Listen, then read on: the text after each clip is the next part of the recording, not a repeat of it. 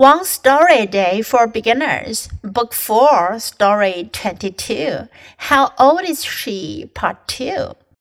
One day, Emily and her two brothers came to clean their grandma's house. When they started moving her things around in the house, they found an old piece of paper. It was her birth certificate.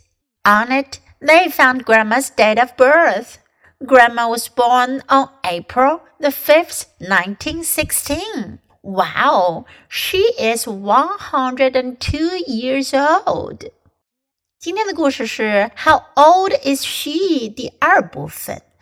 One day, 有一天 Emily and her two brothers, Emily 和她的两个弟弟 came to clean their grandma's house. 他们去清扫奶奶的房子。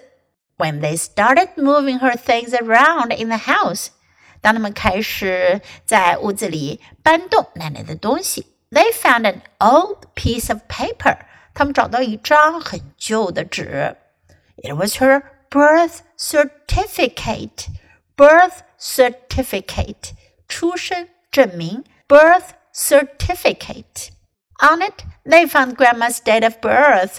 在上面他们找到了奶奶的生日 Grandma was born on April the 5th, 1916. 奶奶出生于1916年4月5号 Wow, she is 102 years old. 哇，她已经102岁了。因为这本书呢是2018年出的，所以呢，按照2018年来算呢，它是102岁了。那如果按照今年2022年，它有多大了呢？ How old is she? 你会算吗？ Now listen to the story once again. How old is she? Part 2. One day, Emily and her two brothers came to clean their grandma's house.When they started moving her things around in the house, they found an old piece of paper.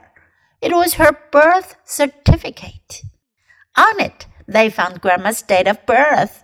Grandma was born on April the 5th, 1916. Wow, she is 102 years old.